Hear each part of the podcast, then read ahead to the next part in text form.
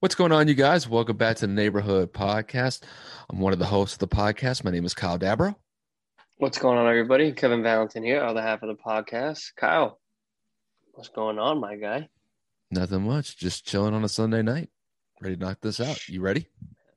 Ready every day, Freddie. All right. So let's get to it. Let's go over these topics real quick. So, just to kind of lay these out for you guys, we're going to go over the game seven that took place between the Dallas Mavericks and the Los Angeles Clippers. Um, it was it was a competitive game. It was a fun one to watch, but the Clippers did end up winning game seven, and they will advance to the second round of the Western Conference playoffs. After that, we'll talk about game one in the second round between the Philadelphia 76ers and the Atlanta Hawks. The Atlanta Hawks surprised many with a road win against the 76ers. They won by the score of 128 to 124. So Kevin and I will dive into that for a little bit.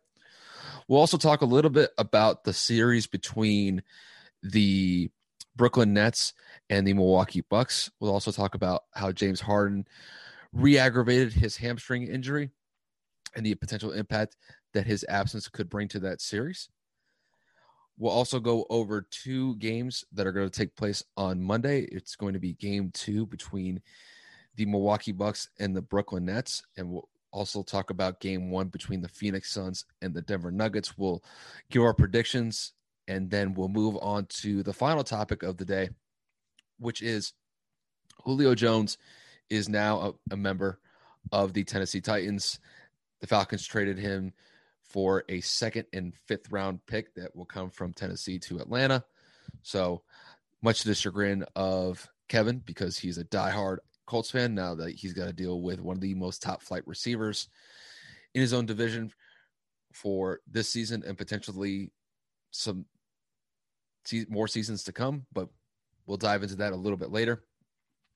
Like I said at the top, we're going to go over this game seven between the Mavs and the Clippers. So, like I mentioned, the Clippers did win game seven. They won by the score of 126 to 111. All in all, this was a fantastic series. It was a back and forth series. It was actually the first game where a home team won their game at home. It only took seven games to get to this point, but the Clippers do move on to the second round. Now, Kevin, now that the series is over, you have the Clippers going to round two. What was your overall takeaway from this series? Well, um, bias aside, Kawhi Leonard is that guy. Kawhi Leonard shut, silenced all doubters, all haters. Every person that doubted he's a top five, top three player in this league is is just crazy.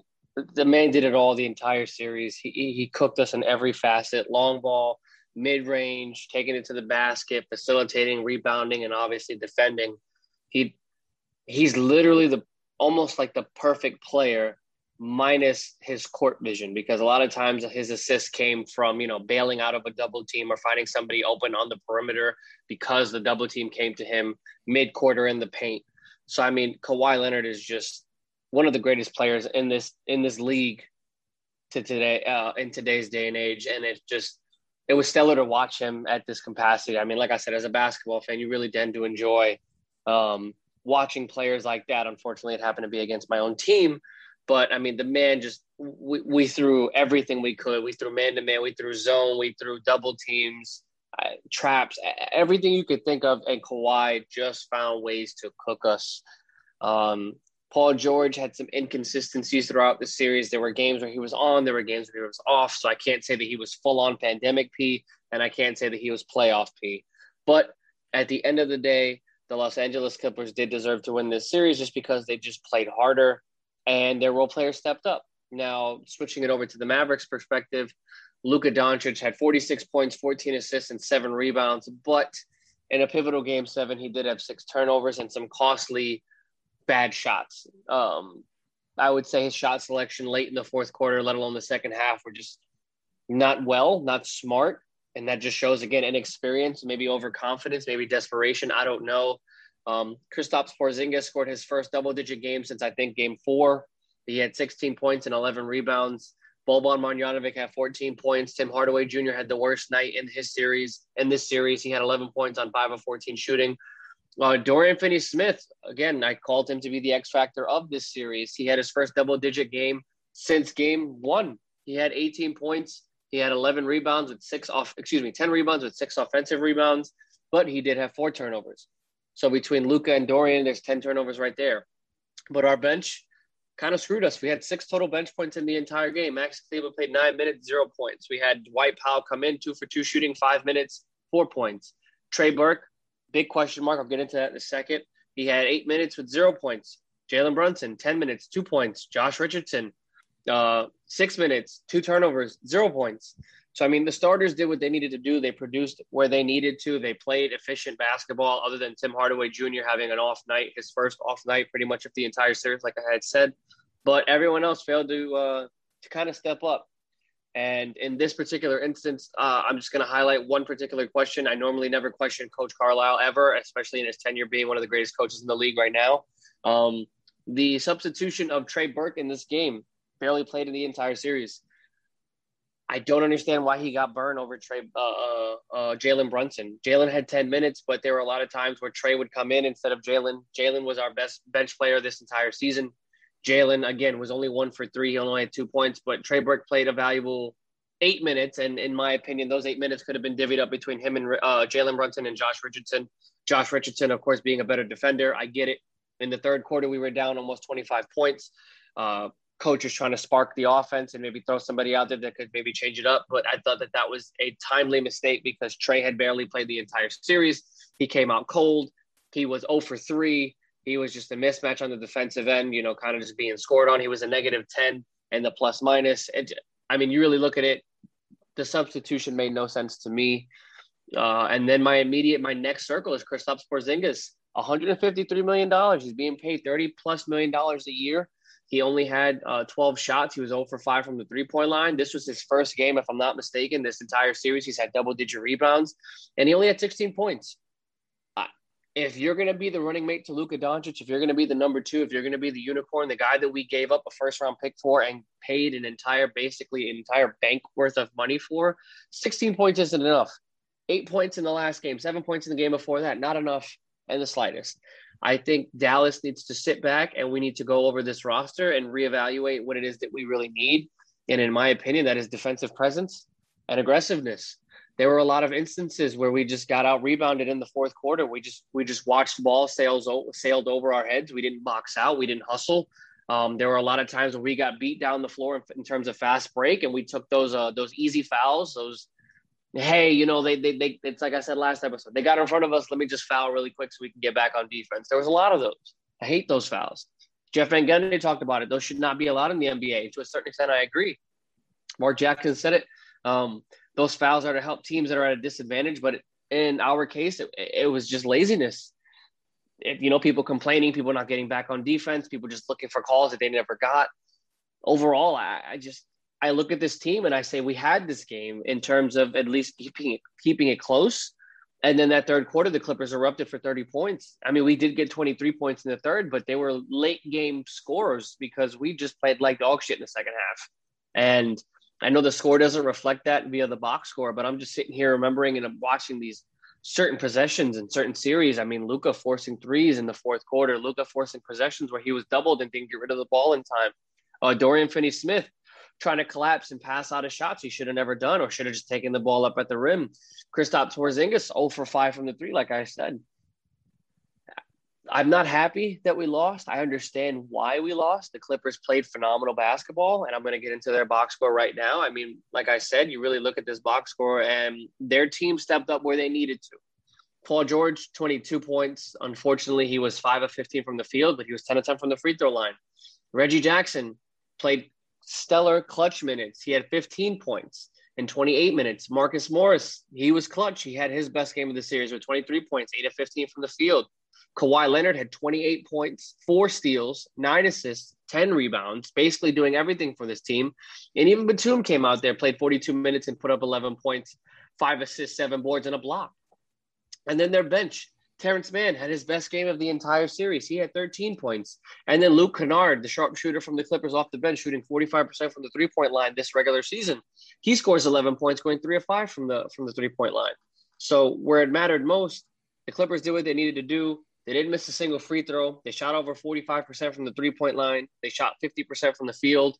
And then Dallas almost shot 50% from the field, under 30% from three, and under 65% from the free throw line. So again, the series was great. It was back and forth every game, other than this game and game four, where we got blown out because Luka's injury, and then this game where we kind of let the game get out of hand. Each game was close. Each game came down to the wire, and it just shows, you know, we're missing that one piece. I don't know if that means Porzingis gets traded. I don't know if this means we go after Bradley Beal. I have no idea what's going to happen this offseason, but the Clippers advance and they are going to face the Utah Jazz in the next round, and they rightfully deserve it. And it's going to be a good series. I think all in all, the one thing that it showed me with this series is, like you mentioned, Kawhi is that guy. He stepped up for them in a big way in game six, dropping over 40 points in a must win game on the road. It, he was absolutely sensational. And then you transition into game seven. He had a, a very efficient, he had a very efficient game. 10 to 15 from the field, almost scores 30 points in the process. But the Clippers starters played extremely well. Batum, like you said, had 11. Kawhi had 28. Marcus Morris had 23. Reggie Jackson had 15. And Paul George had 22. It's pretty tough to combat with the starters. And then they were able to get some decent bench production, like you mentioned. And I think something that needs to be addressed here, just to kind of flip it to the Mavs for a second, is their over reliance on Luka Doncic. That is one of the main takeaways from the Dallas side of things because don't get me wrong, he had a fantastic game, dropping 46 points in a must win game seven. But the other players who started for the Mavs, they didn't step up. Tim Hardaway Jr. is one that kind of stands out to me because he was one on nine behind the three point line. And they and the Mavs had some good looks to knock down some threes to get back into this game. And they just weren't able to make it happen. And that's really kind of the standout thing to me is that the Clippers were able to knock down their threes a lot better than the Mavs. And the one thing that really kind of stood out to me about the Mavs defense when it came to the Clippers shooting their threes is their recovery time to try to get back to the man that they were assigned to guard was really slow. Well, you're in a zone. So it ended up being rotational issues because we always ended up leaving the corner open. But they which were is what I were, said a while ago. They were doubling Kawhi. You have to. And I was like, I was watching the defensive scheme that the Mavericks had against Kawhi and the Clippers.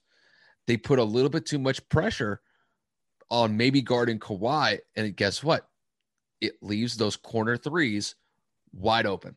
Marcus Morris made it a habit to knock down those threes in the corner, not only in game seven, but in previous games throughout this series. And it came to bite the Mavs in the end. And I thought that this was a game that the Mavs, even though that they were down, they made a run at the end of the fourth quarter. And cut it to seven. I thought they had a chance to get it to maybe even one or two possessions but they couldn't knock down some shots. I think Reggie Jackson ended up knocking down two clutch threes at the end of a the fourth fucking quarter. 28 footer, bro. Uh, we had perfect defense on the sequence. Reggie jab steps on Tim and pulls. I was like, I'll live with a 28 foot three point shot any day of the week by anybody on this team. That's a deep fucking three. And he swishes it. He doesn't just make it, he splashes it. And I was just like, well, there that goes. And then at that point, pretty much the Mavs were dead in the water. And that's yeah. pretty much all she wrote.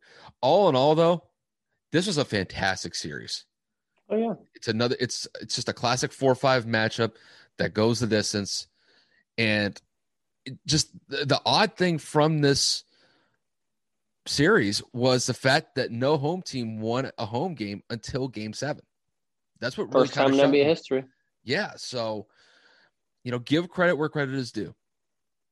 The Clippers stepped up when they needed to, and they avoid really just an entire social media roast had they lost this series because had they lost this game against the Mavs, the the outpouring of roasting would have been swift and fierce towards the Clippers had they dropped this game.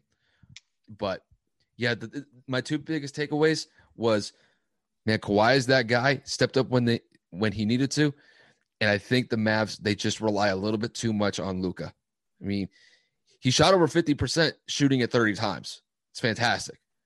But some of the other guys got to step up and they just couldn't execute.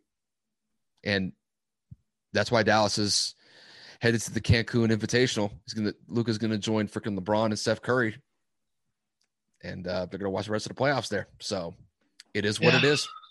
Yep, it definitely is. But you know, moving on because my heartbreak is enough today. Uh, we'll transition into the Atlanta Hawks upsetting the Philadelphia 76ers in their first round of the Eastern Conference semifinals, winning that game, as Kyle stated, 128 to 124. Um, obviously, the stellar play of Trae Young was not overshadowed, but I want to say matched with the amazing play of Ben, excuse me, of Joel Embiid coming off of his meniscus injury. He scored 39 points in 38 minutes. Very efficient from the free throw line, going 14 of 15 with nine rebounds and four assists, and also three blocks. And then obviously the rest of the team kind of followed suit. Uh, Seth Curry had 21, Ben Simmons had 17, 10, and four steals. And then Tobias Harris had a 20 point game with 10 rebounds. Uh, obviously, um, Thybulle had 10 points coming off the bench, but Atlanta just continued to throw haymakers throughout this entire game, and they continued to finish strong. They ended up going with Bogdanovich scoring 21. Trae had 35 with 10 assists. Uh, Capela had another double double with 11 and 10. And then John Collins had uh, 21 points with four rebounds. So, all in all, very good game, but don't let the box score fool you, or should I say, don't let the final score fool you. Atlanta came out of this game very hot, scoring 42 points in the first quarter and followed suit with 32 points in the second. So, we're looking at 64 points in a first half game against a very good and very defensive team in Philadelphia. And um, it almost looked like Atlanta was going to run away with this in the first half until Philly kind of got their act together and uh, they scored 29 in the third and 41 in the fourth. And they, they made this a game towards the end, but Atlanta scored enough and pulled away and kept the lead intact enough for them to hang on for a, game one upset. So my question to you, Kyle, is can Atlanta reproduce this magical almost game in Philadelphia for game two? And c- can they hold on to potentially maybe upset Philly, the number one seed in the East? It'd be a surprise to me if that happened. I, I think two things that are coming into mind for me about this game was the fact that Atlanta shot very well behind the three point line. I believe they shot, I think, was a 42% behind the three point yep. line. I think the, mm-hmm. the Sixers were kind of like in the low to mid 30s. But one stat that really kind of popped out to me, outside of the fact that Atlanta got off to a very hot start at the beginning of the game, was the 76ers' inability to shoot free throws. They went to the line 35 times and were only able to knock down 24. Yeah, that's 11 points. It's 11 potential points that you missed 68% from the free throw line. That's, that's terrible. That's, that's not going to get it done. I mean, if even if they had made 80% of their free throws, they're going to win that game. Granted, it'd be a close one, but it goes a long way to making this an actual game and possibly a win for Philly. Now, for game two, I think the one thing that the 76ers are going to have to do is they're going to have to adjust to stopping Trae Young. This is the problem that the Knicks ran into. They could not stop Trae. Trae just continues his excellence in the playoffs. In his first playoff in his entire career, he's off to a phenomenal start.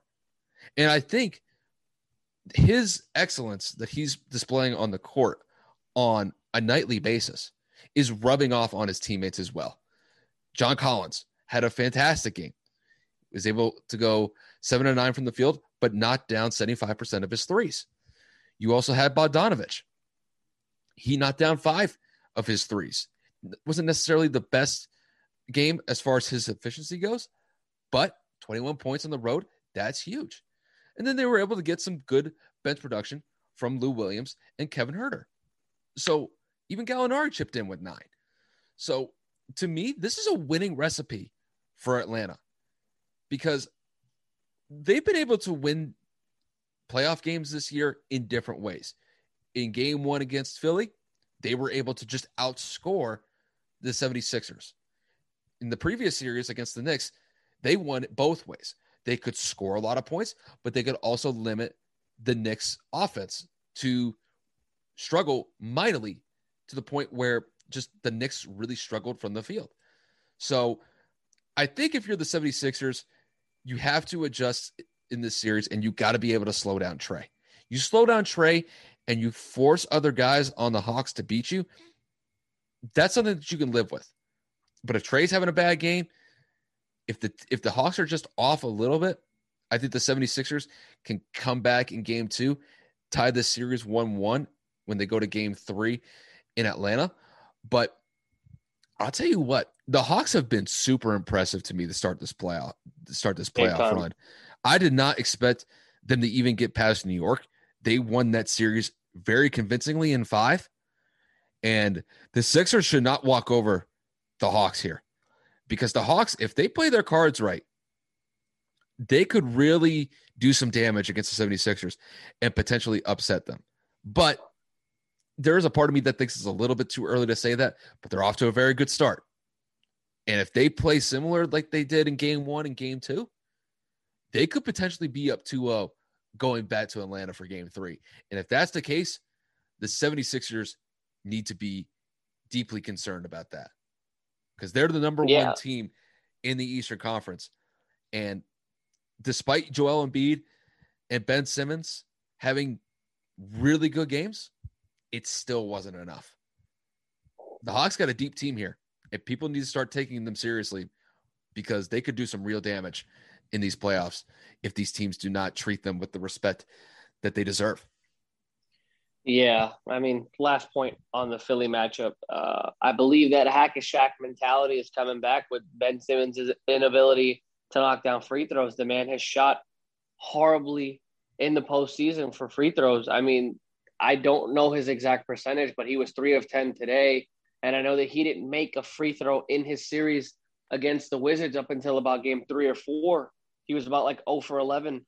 And I think it's actually coming back to bite him. I knew, I do know that a lot of people in the NBA and analysts and, you know, like radio podcast people like us have been saying Ben Simmons needs to get his jump shot in order or his shooting in order and I think this is going to come back to bite them this series if he doesn't get his act together because he's shooting less than Luka Doncic was. And we all know the stellar play that Luka was playing at mm-hmm. in the seven game series against the Clippers.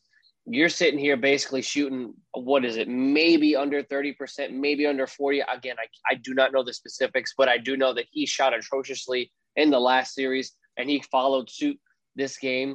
If Ben can't get his free throw percentage up, this is going to be a long series for Philadelphia if these games end up coming down to the wire because we all know what's going to happen late in game. They're just going to be fouling Ben the entire game, and it's going to come down to free throws. And if that's the case, Philadelphia will be in a lot of trouble. But another team that could be in a lot of trouble is the Brooklyn Nets.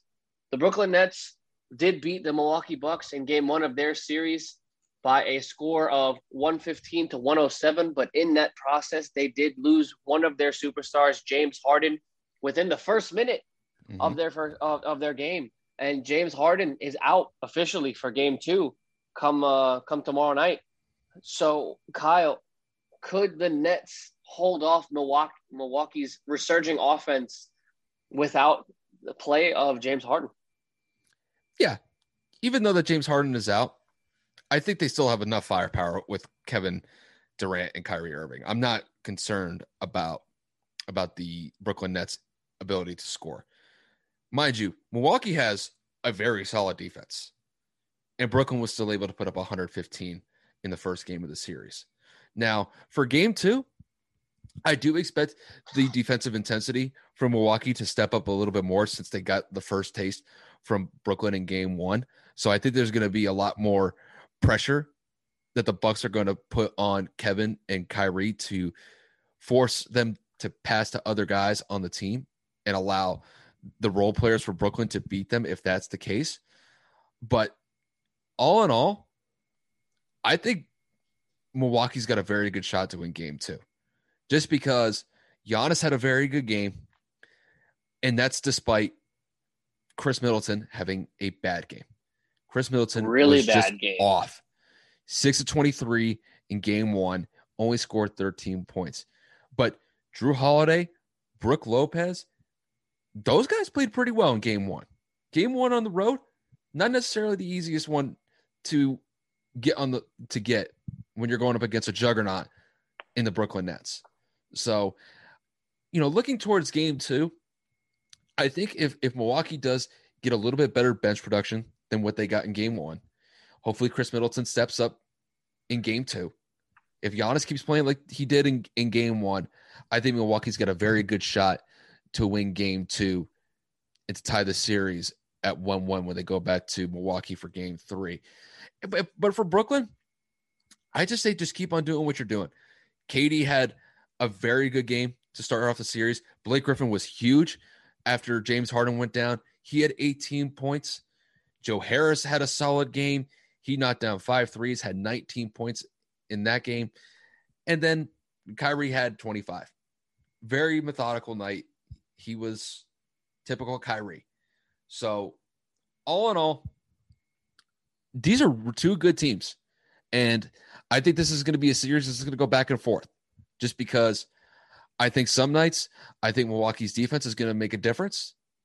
And there are going to be some nights where I think that Brooklyn's offense is just going to overpower Milwaukee's defense. But with James out of the lineup, it does limit Brooklyn's offense to a certain extent, but not to the point where I think Milwaukee takes an overwhelming advantage in the series. When you got KD and Kyrie still in your starting five, and then you got Blake Griffin as well, that's still a pretty good three man superstar tag team right there. So I can't, I'm not going to rule out Brooklyn's ability to score offensively. They're still going to be able to put up points, even despite what I think Milwaukee could throw at them defensively. But I do expect Milwaukee to step up their defense for game two. That's just what I expect. Yeah, no. Um, again, as per usual, Kyle just reads my mind. I feel like we're on a telepathic wave for the majority of these episodes. Um, we're, ju- we're just here, the neighborhood podcast. We're just on the same fucking page. Let everybody know we put people on notice. Um, it's just really scary to know that Khris had such a bad game in reference to Khris Middleton, and to know that this game was basically within within reach for Milwaukee in the second half. Um, Brooklyn only scoring 17 points in that fourth quarter, and Milwaukee kind of trying to claw back, and they fall short, like I said. And we're just sitting here looking at this box score, like, man, there's potential here for this series to possibly go seven. I know I said that with Milwaukee's last series, but like me and Kyle predicted in the previous episode, they they match up very well in reference to the, the Bucks and the Nets. You know, we have two superstars, two bigs, and Kevin Durant and Giannis Antetokounmpo. We have two great scoring backs, uh, backcourts that are Jrue Holiday and Khris Middleton and James Harden and Kyrie Irving. And I just I don't know how this Harden injury is going to affect the series because we all know that KD and Kyrie can carry a team. But when you just put James Harden in the mix, you just know automatically that this could be easily become an overwhelming matchup for Milwaukee. But I just look for Khris Middleton to bounce back in game two. I look for Giannis to have a similar game like he did. And, and again, you know, the bench play for the Bucks, like Kyle said, does need to step up and they need to go out there and dominate and at least, you know, give them a little bit more production so that these games can be a bit closer. It definitely was surprising to see Blake Griffin go out there and grab 14 boards and have 18 points. I will not lie. So we'll see how Milwaukee adjusts with the next game, and then we'll see what Brooklyn does in their starting lineup to combat, you know, the loss of James Harden in game two. But I do expect this game to again be very, very close. And I look forward to game two. But that does bring us to our next topic, which is the predictions for said games tomorrow. Which at this point we might as well just start with the Brooklyn Nets at the uh, well the Bucks at the Nets. Kyle, who do you got for game two and why? I'm gonna take the Bucks here. I think the Bucks are going to step up their defensive intensity, and I also think that they're going to be able to shoot better threes and shoot better from the free throw line than they did in game one. Just to kind of pull up the stats here. In game one, Milwaukee shot 20% behind the three point line. They shot 6 of 30. That's just abysmal. It's not enough. And It is not going to be enough against a juggernaut in the Brooklyn Nets. And then you pair that with their free throw percentage, they shot 57% from the free throw line as a team. That you can't have that, especially on the road. That's that's never a good sign. So I think they're definitely going to improve those aspects of their game going into game two. I expect Khris Middleton to have a huge bounce back game. Look, scoring 13 points in game one when you're the Robin to Giannis's Batman, it's not enough. Giannis had a fantastic game in game one. And it's just, it's unfortunate to see that Khris Middleton t- just didn't have his best game in game one. But I expect him to have a huge bounce back game. And I also expect that the Bucks bench is going to come up big and make a difference in this game. For the Nets, I still think that KD and Kyrie are going to do work. They're probably going to shoot somewhere around 45 to 50% for the both of them and they're probably going to score somewhere around, I'd say probably maybe 50 to 60 points between the two of them. We'll see if Blake Griffin can replicate his game one performance that he had, but I think he's going to take a slight step down in game two. And I just don't think that the Nets are going to be able to knock down the threes that the way that they did in game one. I think because of the intensity that the Bucks are going to bring on defense, I think it's going to make a big – change as far as the Nets' ability to knock down the three pointers, and it's going to have a sizable impact. And I think the Bucks win a close one here, probably around maybe like a five point win for Milwaukee. But I think they tied this series one one as we transition back to Milwaukee for Game Three.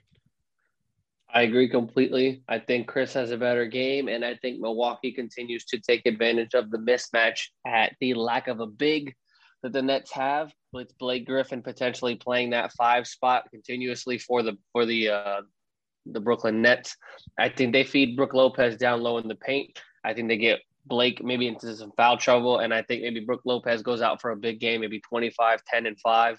Um, Jrue Holiday follows suit right behind, maybe going with 20. And I think Giannis has another big game, man. I think that Giannis is a a difficult matchup for anybody to guard. And then you put Kevin Durant, who needs to go out and put that effort into his offensive game. And if he continues to have to guard Giannis, it's going to be a long night for KD. Not that KD cannot defend, but if we're looking at it physically, that is a very hard and difficult matchup for KD with Giannis being as big as he is and dominant down low in that post and his ability to rebound and chase the rebound on the offensive glass as well. So I agree. I think Milwaukee ties the series 1 1. And I think that it's going to be a great series going forward, like I said a multitude of times. But we do have one series that has not begun in terms of that has been that is going to be played tomorrow, and that is the Denver Nuggets at the Phoenix Suns. We have a two and three matchup going at it at 10 o'clock tomorrow night. And obviously, we have the stellar play of Devin Booker, who beat the LA Lakers in six games. And then we have the MVP potentially in Nikola Jokic, who led past the hot and I can't even say hot. I want to say the Damian Lillard hot red Portland Trailblazers. So, Kyle, I'm just going to ask you straight up who do you have for game one and why? I'm going to go with the Suns here. I, I was just so impressed with what Devin Booker was able to, to display against the Lakers, especially in that game six matchup against the defending champions in the Lakers. He, he was absolutely sensational in that series, and he was just lights out behind the three point line. I think more is going to continue as far as his three point production goes against the Nuggets in game one. I think he's going to probably have somewhere between 35, possibly even 40 points, just because I don't think that the Nuggets defense is going to be able to contend with him. The Nuggets gave up 55 to Damian Lillard. And I think Devin Booker is definitely capable of putting up similar type numbers not only in just game one, but in this series as well. But I, think I think the big thing that we have to focus on here with the Suns is just Chris Paul. Even though that I think he's going to be limited because of his shoulder injury, that doesn't mean that it's all doom and gloom for the Suns. When he came back with six minutes left against the Lakers in game six, the Phoenix Suns went on a major run that took a 10 point lead where the Lakers were coming back into a 17 point lead, almost a 20 point lead, and essentially iced it. So I think his floor general abilities, his ability to facilitate the ball extremely well, I think is going to be pivotal in game one. It wouldn't surprise me if he, if he becomes more of a facilitator in this series. And I think it's going to leave a lot of opportunities for DeAndre Ayton to get some easy buckets just because you have to respect Chris Paul's ability to shoot mid range jumpers, but also his ability to pass. And I think it's going to set up some guys down low to score, specifically with DeAndre Ayton, but it also frees up some sharpshooters. I think we're going to see Jay Crowder knock down a litany of three point shots in not only game one, but in this series as well. And you could look across the board. Cameron Johnson was knocking down threes against the Lakers. And it wouldn't surprise me if he does the same in this series as well. But as far as game one goes, I think the Suns win this one. I wouldn't say in like overwhelmingly convincing fashion. I think they win this game by 10 points. And I think they get game one at home. So I'm actually going to combat this and predict predict the Denver Nuggets to go with the upset. Uh, I think the play of Nikola Jokic and Michael Porter Jr are pretty dominant in terms of size. Michael Porter being a very big uh, offensive threat in terms of size and offensive production. I think he becomes a, a kind of a mismatch for the Phoenix Suns to go out and guard. And I do think that Nikola is the best center in the league, right alongside Joel Embiid, and his ability to facilitate, rebound, and play on the defensive end is going to create havoc for the Phoenix Suns that are going to be driving it in and potentially trying to penetrate in the paint. I think Nikola goes for 30, 10, and 10, and he has a very big statement game for the Nuggets. And I think that, you know, Monte Morris coming off the bench has been nothing short of stellar. And I think that he is a walking mismatch as well. He's been very efficient and, and very dialed in offensively, as well as facilitating the basketball towards his, uh, his scores. And, uh, you know, Aaron Gordon has been a little – lackluster to say the least. Uh, everybody thought he was going to come over from that trade with Orlando and kind of dominate power forward position, but he's been playing efficiently. You know, he's been playing at least, you know, maybe 15 and 10, 13 and 10. So I think that he has a, a solid game as well. So I definitely have Denver going out there and stunning Phoenix in Phoenix. And I think that's led solely by Nikola Jokic's dominant play right behind Michael Porter Jr. and those boys. I think two X factors in this series. I think they're going to be two bench players one is Cameron Payne with the Suns, and the other one is, like you mentioned, in Monte Morris. Those guys were pivotal for winning their respective series in round one. It's just that I think that Cameron Payne is going to have a excellent shooting performance in game one. Just the energy that Cameron brings to the Suns, especially coming off the bench, I think it's just infectious for that entire bench squad that goes out once the starters are out. And I don't know what it is with Cameron Payne, but he has been looking sensational to start the playoffs. And I think more just can, I think it's more of the same in this series just because I don't think that the Denver defense is going to be able to combat against him. I just don't see it. But like I did mention Monte Morris. Monte Morris, I think, is going to have a solid series as well. He was huge for them in that Portland series and I think it's going to be more the same for him. So if you're the Suns, you got to watch out for Monte Morris because he can shoot the lights out.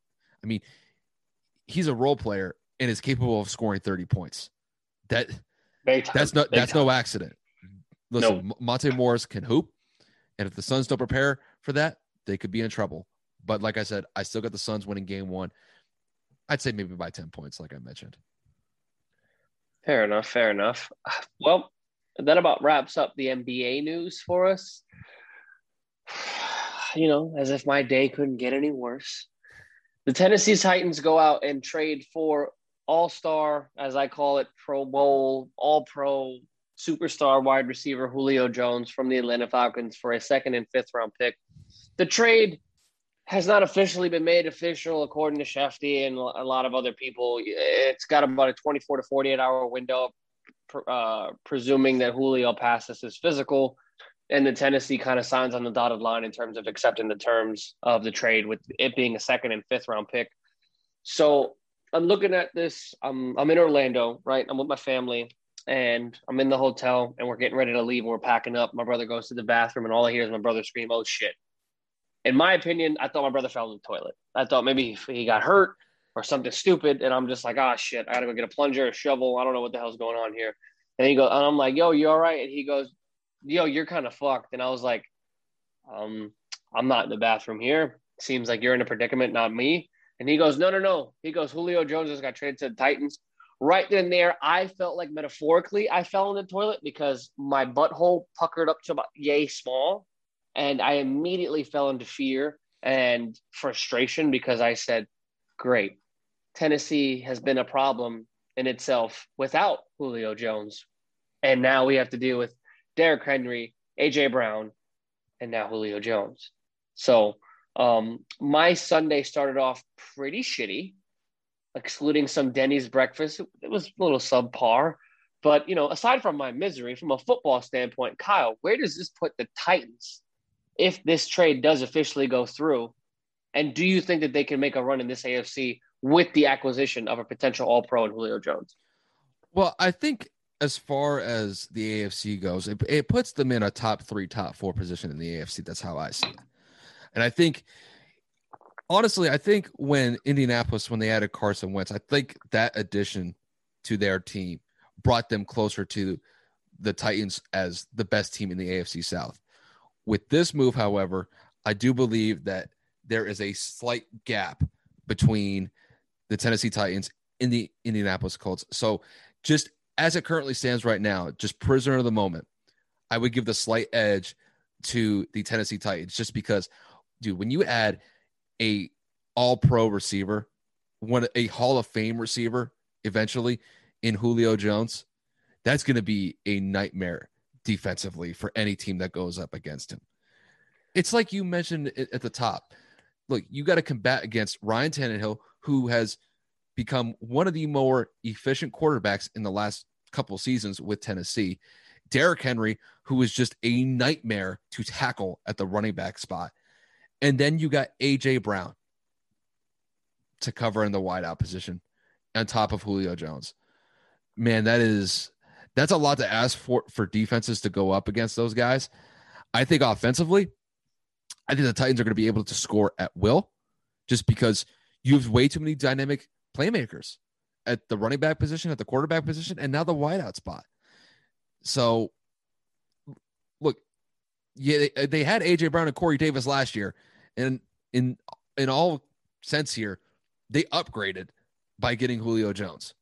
So, granted, they're not getting what I would assume is prime Julio Jones from a couple no. years ago when they were making their Super Bowl run, but it's Julio Jones, and he is going to be fun to watch for, for Tennessee this year.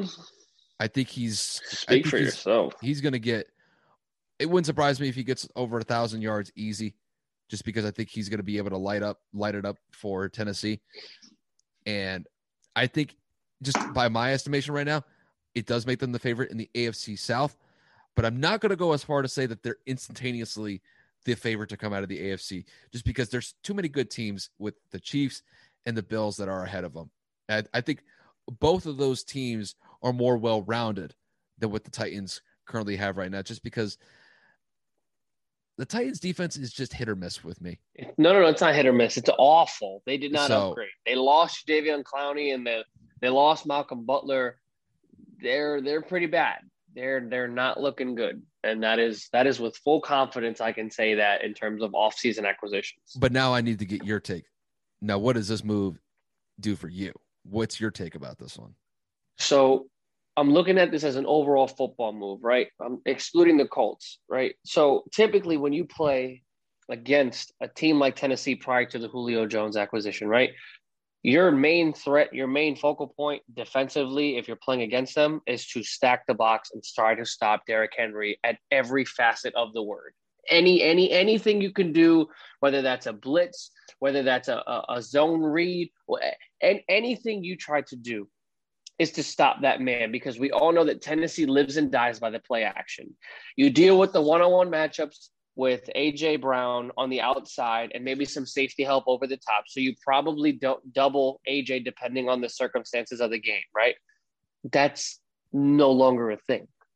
you you can't stack the box. You mm-hmm. cannot double AJ Brown. You double Julio. So I think this puts Tennessee in immediate AFC contention. And and I'm I'm I'm predicting them to go to the AFC championship against Kansas City this season because they were already scary enough with Derrick Henry and just AJ Brown. That play action boded wonders for that offense. Ryan Tannehill looked like a, a Pro Bowl quarterback in a lot of instances with just a a fake handoff and AJ Brown going deep, or AJ Brown over the middle, or Corey Davis, or Jonnu Smith, whatever. Now you add, like Kyle said, a future Hall of Fame receiver, an all pro who does everything at the wide receiver position jump ball, route running, breakaway speed, and blocking. It immediately puts a team that was already a threat to AFC teams on a good night to catapult them into contenders for a Super Bowl because you have to pick your poison. You double Julio, you leave seven in the box, Derrick Henry takes off. You single cover both receivers, you stack the box, you have one of those Pro Bowl receivers wide open. So, what are you going to do?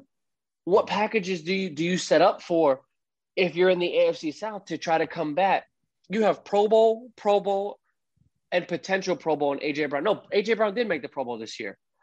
So you have three Pro Bowl offensive players in the Tennessee Titans offense, and Ryan Tannehill, who's an above average quarterback, in his recent resurgence with the Titans. I think if you're if you're playing against Tennessee, your only hope isn't stopping them defensively, is beating them in a shootout and hoping that Tannehill overthrows or that somebody drops something. Because if you really try to break this down, they have the potential to drain the clock with Derrick Henry late in game. They have the big play dynamic to go with the long ball, short ball, and they also have possession receivers. And then you go out and look at the efficiency of Ryan Tannehill's accuracy, throwing down the check down, throwing the deep ball, and everything else that he can do. And then Mike Vrabel's offense that they've been running since they got there, it, it's a formula for disaster for defenses, man. As a Colts fan, our offense is obviously better than our offense. Excuse me, our defense is obviously better than our offense. But in this case, we don't have two corners to go out there and lock up both. We have a good linebacking corps. Obviously, we lost Anthony Walker. We have Bobby Okereke and EJ Speed and a litany of other backs, but Darius Leonard is the first that comes to mind. We have DeForest Buckner and Grover Stewart and some other good defensive linemen. But how in the hell are we going to stop this offense from moving downfield? If this is a short yarded situation, Derrick Henry's mowing over most lines if this is a third and long, you can't even rule out a, a fucking Hail Mary or a post route to the corner on the opposite side of the field because Julio Jones is so dynamic. So I think this just spreads out the offense 10 times more.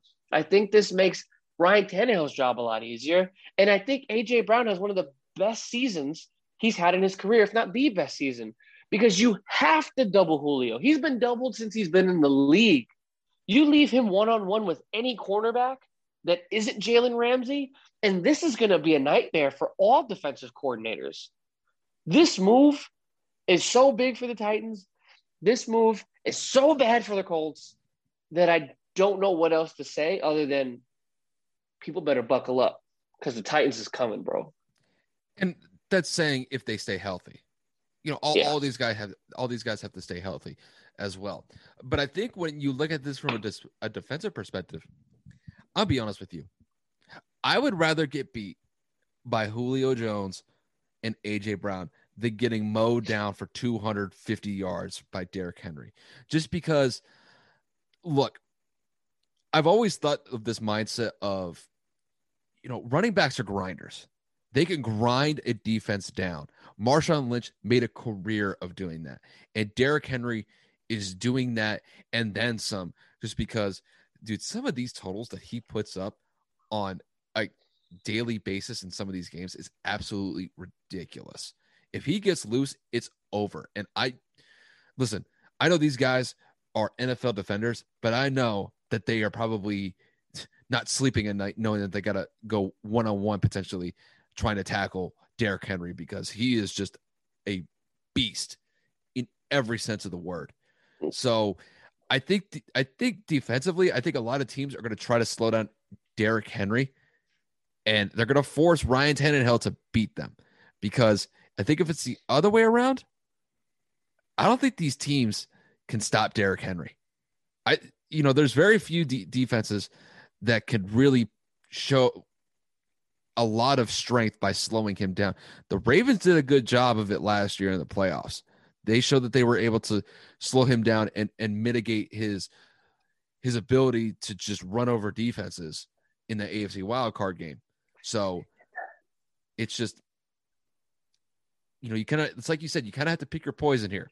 Do you get mowed down by Derrick Henry or do you get torched by AJ Brown and Julio Jones? That's that's why I don't get paid, you know, millions of dollars as a defensive coordinator because these guys are going to have to come up with schemes against that. That is not going to be fun.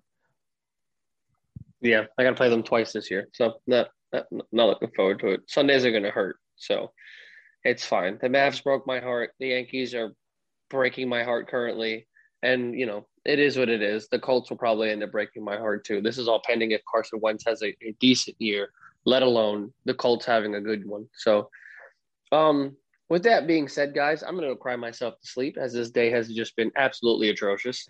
So that's all I have. Thank you guys for the continuous support. We continue to get subscribers on a daily basis, even if it is just one. So if you have not subscribed, please do like a video. Please comment below. Let us know we can what we can improve upon. Um, I do want to give a super big shout out to a day one. Mom Van Dawson hit me up on the way back from Orlando let me and Kyle know directly. I showed Kyle the text messages. He's telling us every day, you know, we're doing good. He, he listens to us every day on the way to work, coming home. Um, loves what we're doing, says we're getting better. Can't wait for more from the future for us. So, for that, Dawson, we love you, man. We really do appreciate everything you have done, including coming on the show, sharing the podcast, sharing the link, showing your friends and your coworkers. It, it, it does deeply, deeply mean a lot. And uh, from the bottom of our hearts, thank you so much. We wouldn't be here without people like you. And uh, we cannot wait to bring more content for you and for everybody else. Well said. And just from this side, Dawson, we definitely appreciate the support. And listen, I we appreciate the just the kind words and the support that you've been able to bring for the podcast since day one. So from Kevin and I, we definitely appreciate it.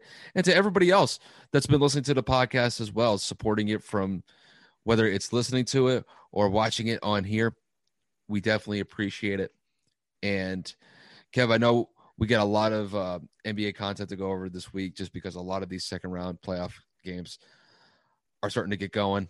And, um, you know, we'll definitely be touching on more NBA topics as the week progresses. But other than that, that's pretty much all I got from here. Other than that, like I said, definitely appreciate the support, you guys.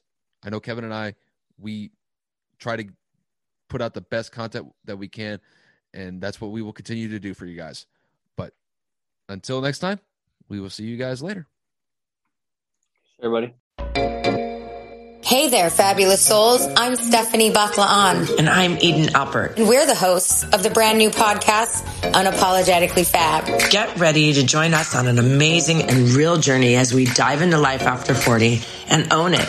We're all about changing the narrative, leaning into who you are, and living a life by your own design. Join us as we embrace life unapologetically and redefine success. This is Unapologetically Fab, an Electric Cast production. See you there. Electricast. Electricast. Welcome to Tuning Into Sound Wellbeing, where we harmonise your mind, body, and soul. I'm Amanda, your sound therapy expert. And I'm Stephen, the curious explorer uncovering the mysteries of sound. Together, we explore vibrations, frequencies, and the power of sound therapy and tuning forks. Discover ancient wisdom, reduce stress, and tune into a healthier life. Subscribe to Tuning Into Sound Wellbeing today.